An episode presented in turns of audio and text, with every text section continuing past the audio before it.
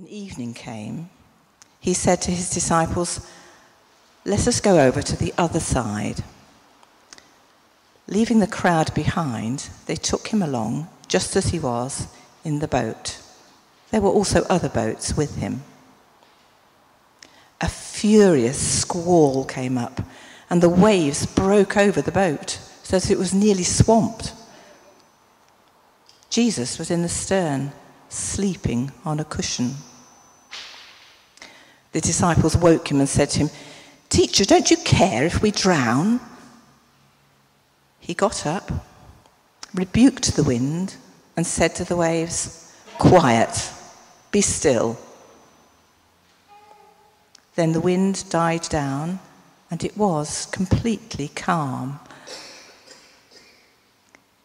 He said to his disciples, why are you so afraid? Do you still have no faith? They were terrified and asked each other, Who is this? Even the wind and waves obey him. And now in Philippians chapter 4, beginning at verse 4. Rejoice in the Lord always. I'll say it again rejoice. Let your gentleness be evident to all. The Lord is near. Do not be anxious about anything, but in every situation, by prayer and petition, with thanksgiving, present your requests to God.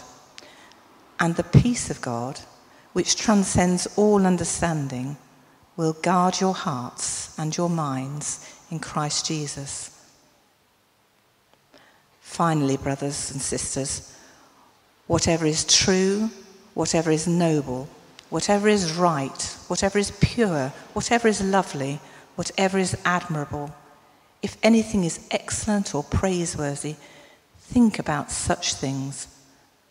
Whatever you have learned or received or heard from me or seen in me, Put it into practice, and the God of peace will be with you. This is the word of the Lord.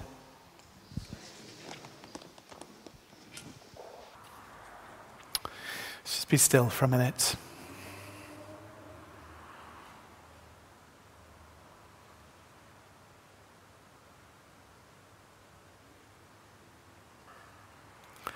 Heavenly Father, this morning I want to thank you for your tenderness towards each one of us.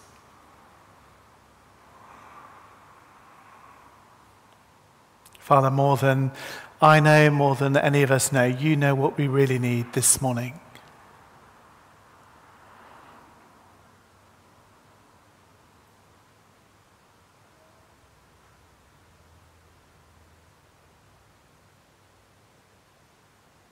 In your compassion, in your tenderness, would you bring your healing love to our lives afresh.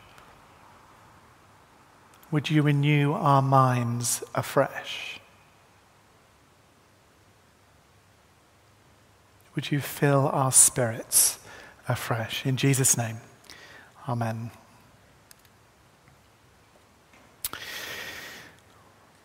Well, um, this first bit of what I'm going to say may not make me that popular, uh, but I would just like to offer a proposition to you this morning that actually we seem to be an incredibly angry generation.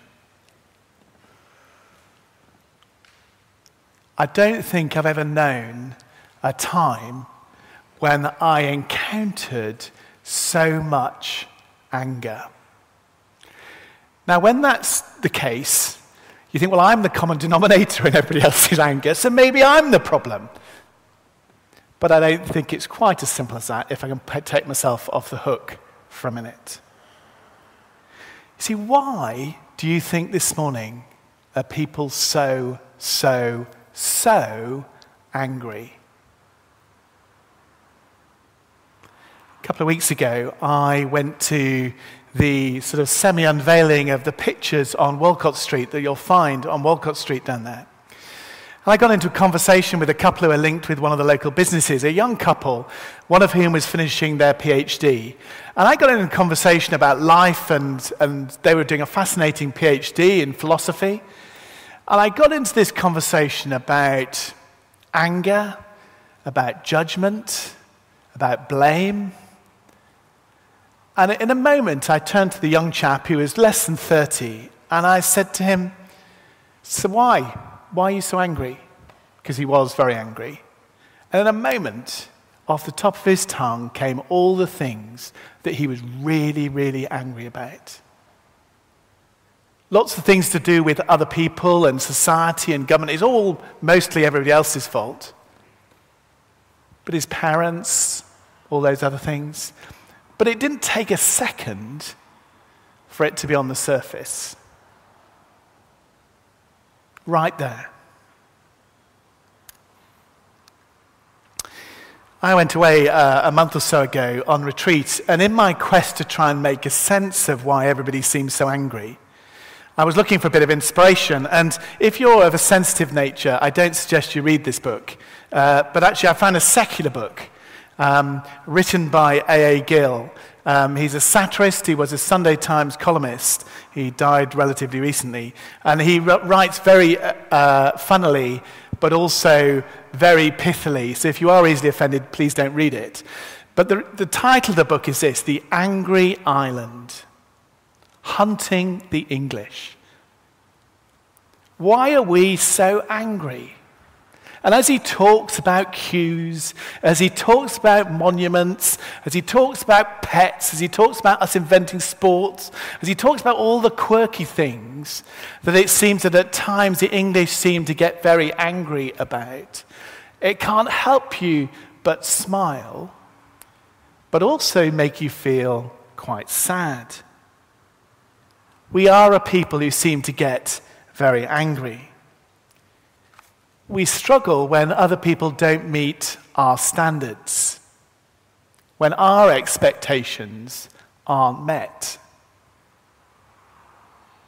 when people fail us, when other people disappoint us.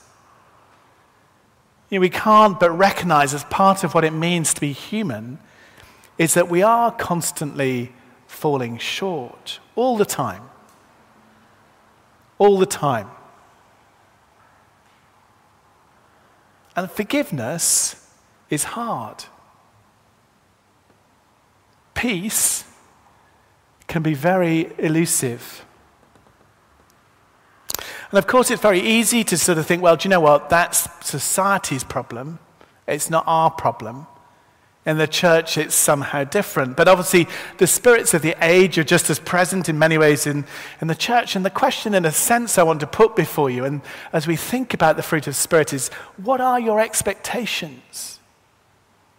So much of life is about what your expectations are.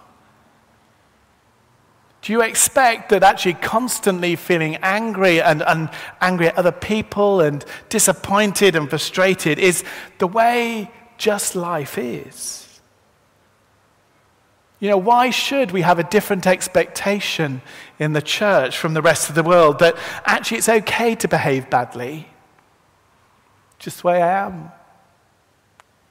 I'm just a product of my culture, my family. Just the way it goes. That's who I am.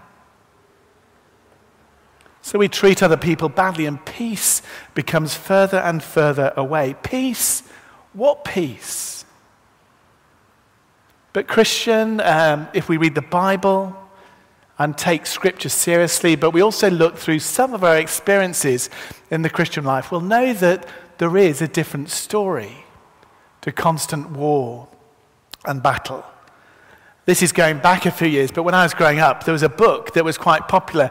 This guy was part of the Full Gospel Businessmen's Fellowship. That's how old that book is, by the way, and that's how old I am.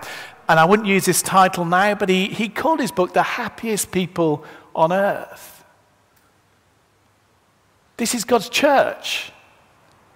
I wouldn't use the word happy. I'd like to use the word joy, but that's okay.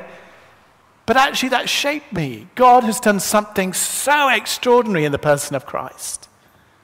There's something so amazing about being a Christian that it changes everything. Everything. Which is not to live in denial of the problems and the suffering and the difficulties of our world. But something has changed. Something is different. Something is not the way it was before Christ. One of the ways he put, and Nicholas spoke last week about joy that sense of the buoyancy of God that enables us, yes, we get buffeted and we get thrashed about by some of the difficulties of the world, but there's something in Christ that gives us something that enables us to float rather than sink. But at the heart of this is a recognition and stating again, we live in a fallen world. Do we really understand that? It's good, it's beautiful, but it's fallen.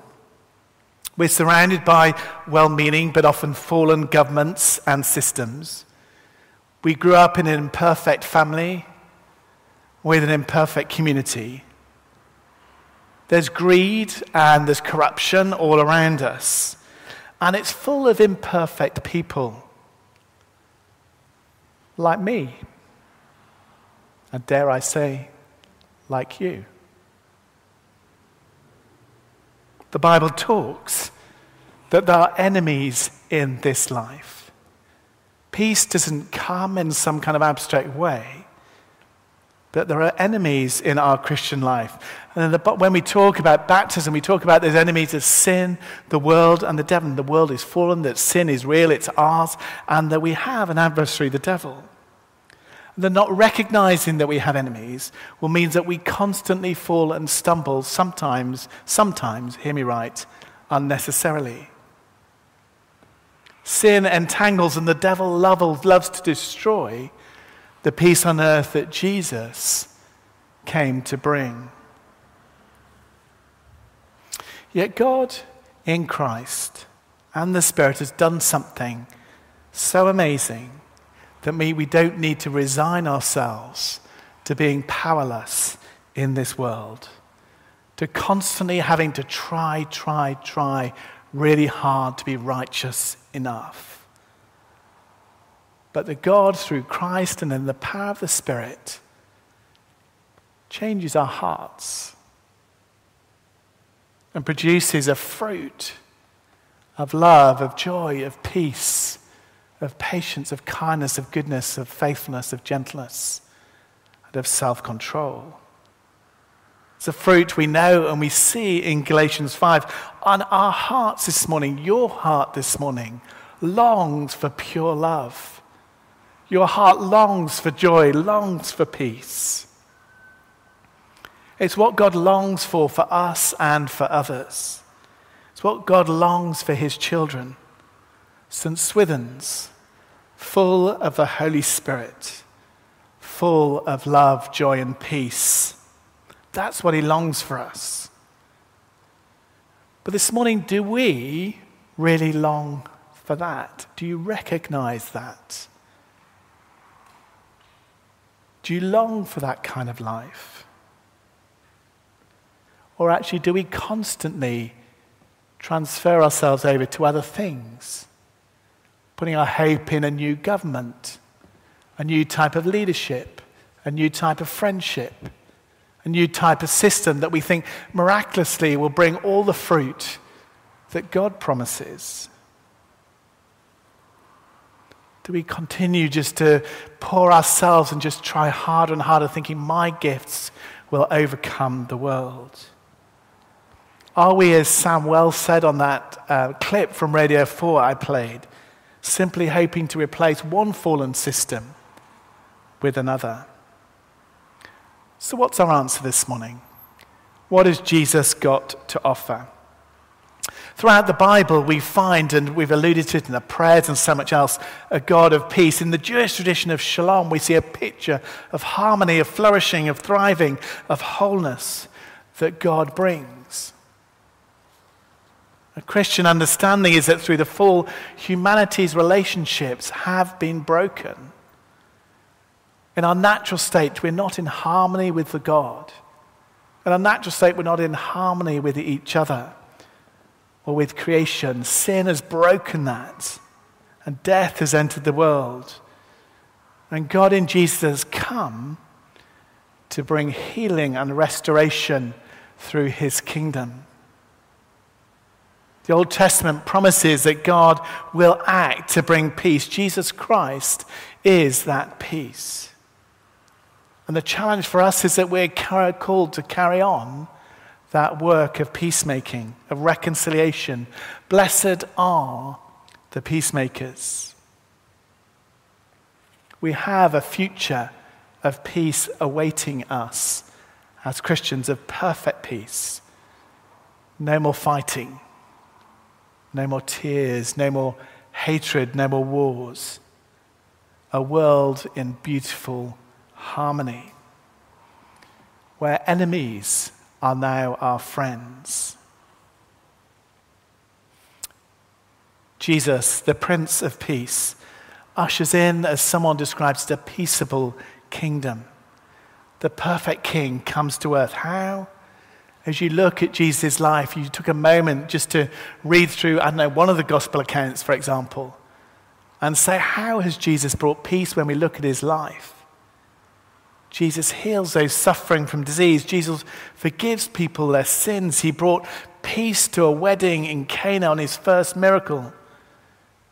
Jesus brought dignity and community to the excluded.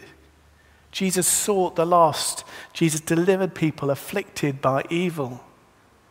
Jesus taught to open up an understanding to, to people's minds to the wonder of his kingdom. And Jesus breathed peace over his troubled disciples. Jesus is our peace. Now, this passage that Rosemary led in Mark's Gospel is extraordinary. Jesus' power over nature, his godly authority over this storm will be well known to you, right in the heart of chaos. And I hope this morning, I hope one of my prayers this morning as you think about this is that whatever chaos is going on in your life this morning, that this little miracle of Jesus's will bring you some hope this morning too. The God we worship is able to re-establish peace in a real way, to rebuke the storm in Jesus' name be still. Be still. And miraculously, the calm returns. The winds and the waves obey Jesus. I mean, we're worshiping a God who is that big. That creation bows the knee to Jesus. While the disciples flap, Jesus sleeps. I said this week to the staff, I love this little image of Jesus on a cushion, the little marks recorded of this miracle. Jesus asleep on a cushion, disciples flapping around, a storm that's very real. Jesus wakes up, be still. And the thing is this morning is this is that the reason I picked this passage is this where else are you going to find a peace that big? You know, we can do all sorts of nice things in our own selves. And our culture loves lots of the self help world. But we need a peace way bigger than that. The world needs. Way bigger. And Jesus shows that through his life. But in Philippians 4, one of the great verses on peace, what we find is one of the opposites of peace is anxiety, fear, and debilitating worry. Our society is consumed with that and our current generation. And Paul rather boldly writes in Philippians 4 Do not be anxious about anything. Anybody not heard that verse? Anybody who lives that verse day by day? All of us know it, all of us. So it's difficult, isn't it? So, how do we find the day by day peace that Paul's talking about? where anxiety doesn't define us, doesn't define our daily living, the peace of God. Where do we find that poise, that calm in the midst of storms and difficulty and struggle? As Ben said this morning, is that so often peace is seen as the absence of war. And so much of our lives, we try and take all those things out of our lives that actually we think are warring with us.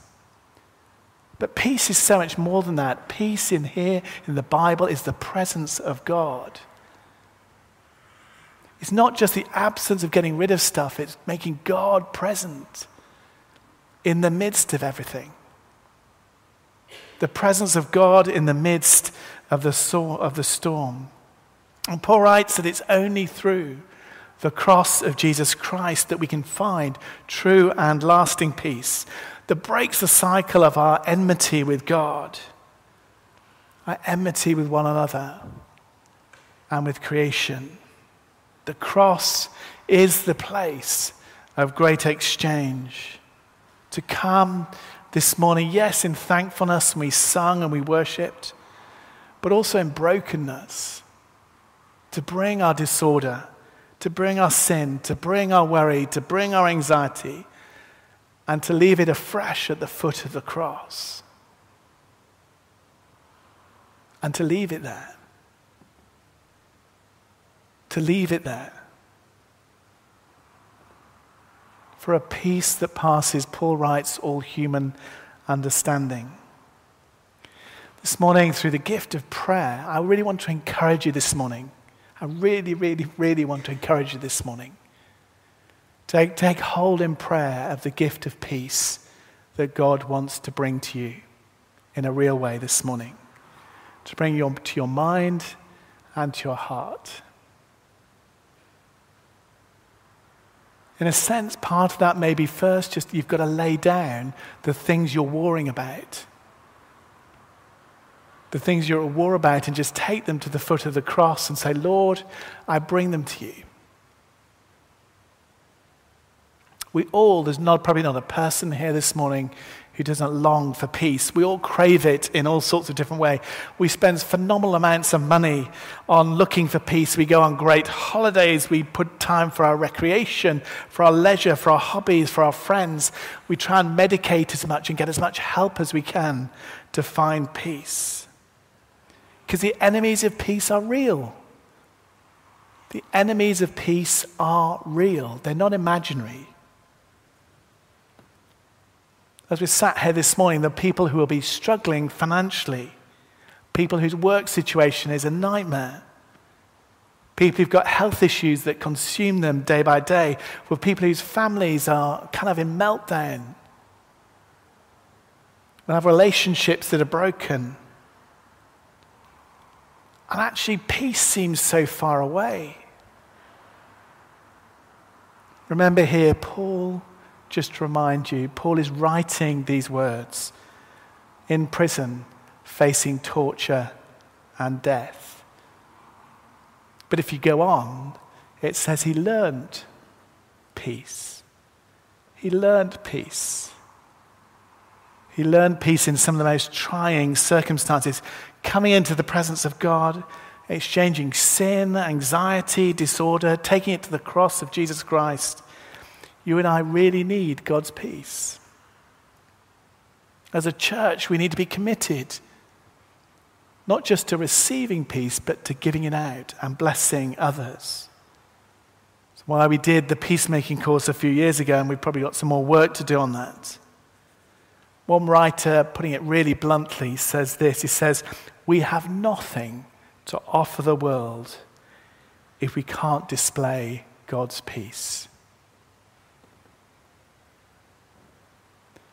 And of course, we do that in pointing people to Jesus, the Prince of Peace, but in allowing God to refine us and to renew us and to reshape us when actually the cares of this world, the difficulties of the world begin to rest on our shoulders. And we exchange peace for anxiety and worry and fear. And we start to look no different to the world. God longs for all wars to end, and one day they will. and it's why Jesus came. But I want to encourage you this morning to bring before God things in your life where you know actually things aren't where they need to be. That whether you're personally still dealing with your own sense of sin or unworthiness, or sense of shame or guilt, or actually your circumstances are just chaotic and like Jesus in the storm, you just need Jesus to do a miracle almost because you can't do anything.